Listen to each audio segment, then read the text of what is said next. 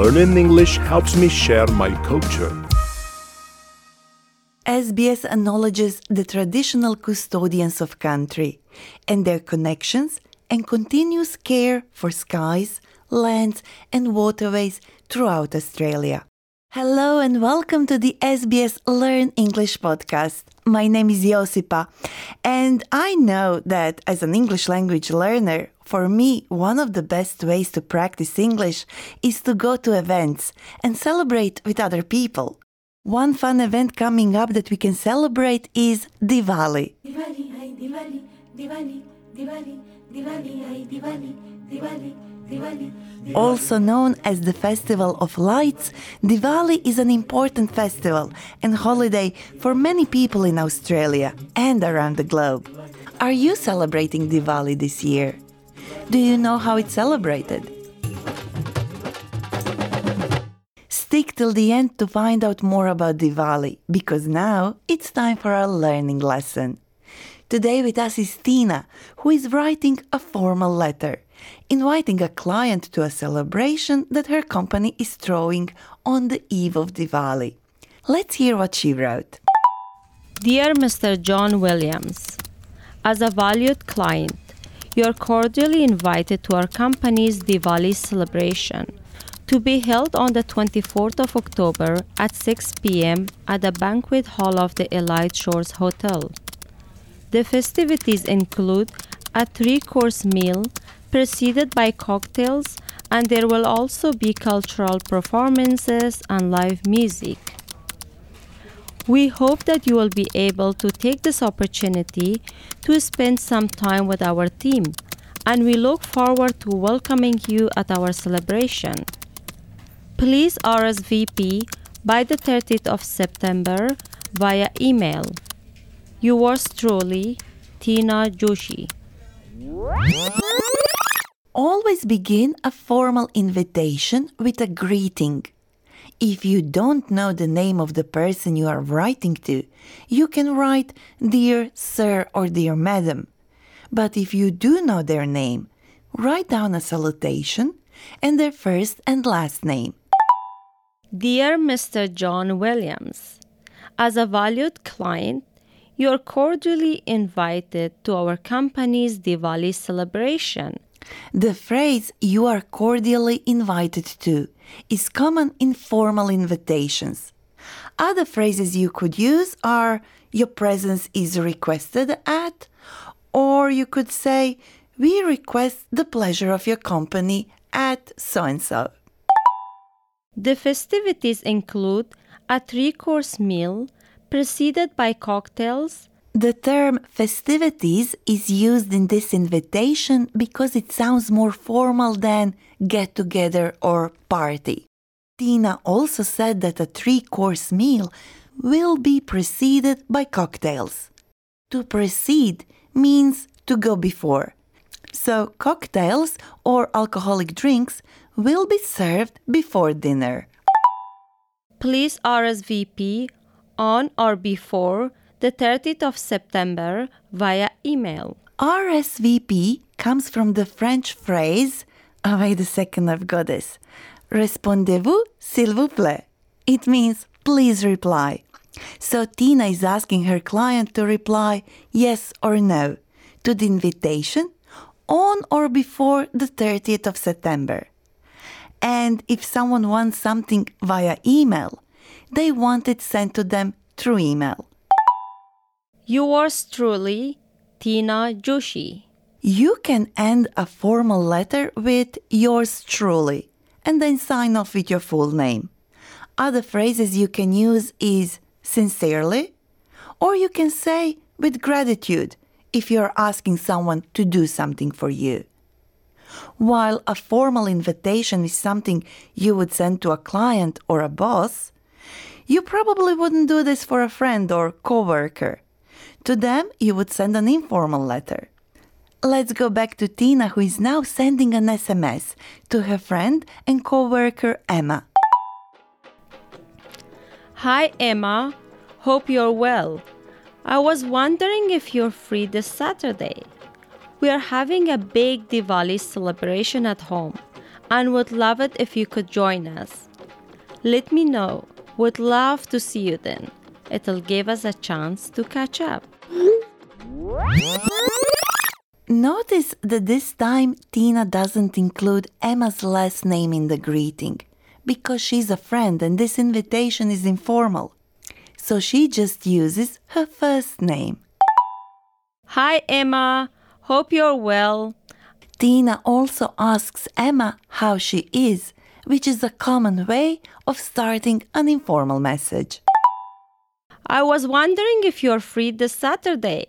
We are having a big Diwali celebration at home and would love it if you could join us.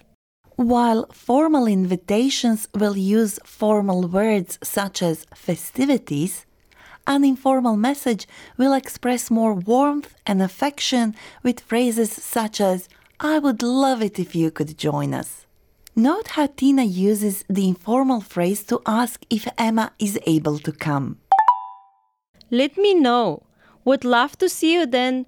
It'll give us a chance to catch up. As we already know, formal invitations will have the term RSVP, but we use phrases such as let me know in an informal message when we want to know if they can attend the celebration or not. And to catch up means to talk to someone who you haven't seen in a while to find out how they are doing. Tina showed us a formal and informal way of inviting someone to a celebration. But how do you invite a friend face to face, in person? Let's go back to Tina, who is now having a chat with her friend Anna. Hi, Anna. We are having a big Diwali celebration at home this Saturday. Are you free? Come over. Oh, wow. Yes, I'd love to. Let me check if I'm free. It would be good to catch up.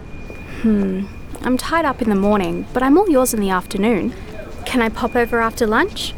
Sure, come over around 3 ish. Let's look at how Tina invited Anna. Are you free? Come over. Using come over is an informal way of inviting someone to come to your house. I'm tied up in the morning, but I'm all yours in the afternoon. To be tied up means to be busy.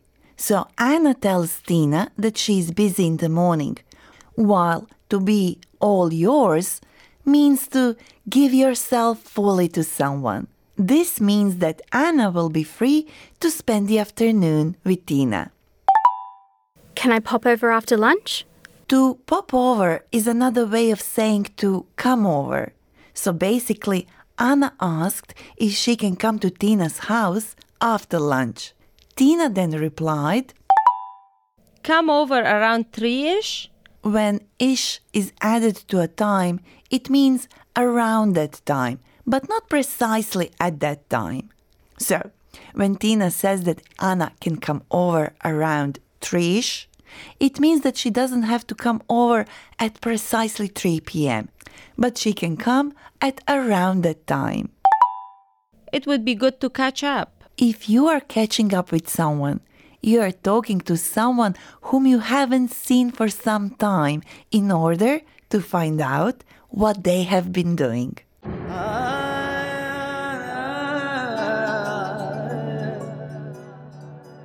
Did you know that some communities celebrate Diwali for five days? How fun! That's almost a whole week of celebrations. And here to tell us more about this five day festival is my good friend here in SBS, Manpreet Singh. Hi Manpreet, are you all set for Diwali? Most definitely, Josipa. I've been preparing for weeks. I've already bought lots of tea lights, candles, and fairy lights for our home, and of course, sparklers for the day of the main celebration. I know many of my friends will be decorating their homes with a rangoli, which is an elaborate and colorful artwork made of powdered limestone, colored sand, or sometimes even flower petals. Traditionally, we light up lamps made of clay on the day of Diwali because, after all, it is the festival of lights. That all sounds really wonderful, but can you tell me Why is Diwali known as the Festival of Lights? Well, Diwali takes place on the darkest night of the month called Kartik in the Hindu lunar calendar, which usually falls in October or November every year. The word Deepavali originates from the ancient Sanskrit language. Deep means lamp and Avali means row. So Deepavali actually means rows of lamps or lights. Legend has it that the virtuous Lord Ram completed 14 years in exile with his wife Sita and brother Lakshman, and when they returned to their kingdom of Ayodhya, everyone lit up their homes with rows and rows of lamps and lights to welcome them back.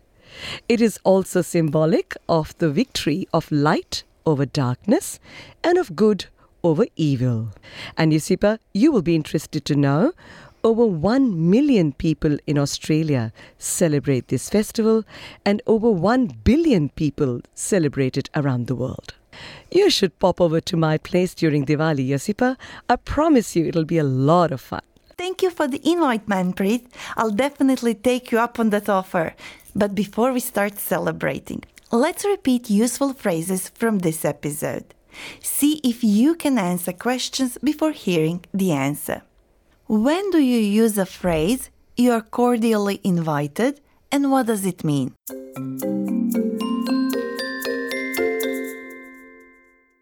You are cordially invited is a common phrase we use when we invite someone to an event or a celebration, like a marriage or a big festival.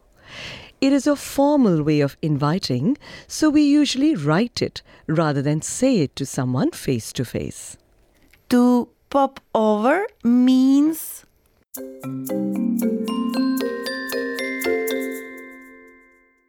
To come over. You say it when you're planning to visit someone, often in their home. we heard about the different phrases we can use when writing a formal invitation. We request the pleasure of your company. We hope that you will be able to take this opportunity. Please RSVP on or before September 30. We look forward to seeing you at the event. We practiced different phrases to use when writing an informal invitation. I was wondering if you're free this Saturday. Would love it if you could join us. And we also heard different phrases to use when inviting a friend to a celebration in person. It would be good to catch up. Are you free? Can you pop over after lunch? If you are not sure about the meaning of these words, check out our website sbs.com.au slash learn English, where you can find additional learning notes and transcripts. There you can also test your knowledge with our quiz. And if you would like to suggest our next topic, send us an email learnenglish at sbs.com.au or reach out on Facebook. We are SBS Learn English. Thank you for listening. SBS Learn English helps Australians speak, understand, and connect.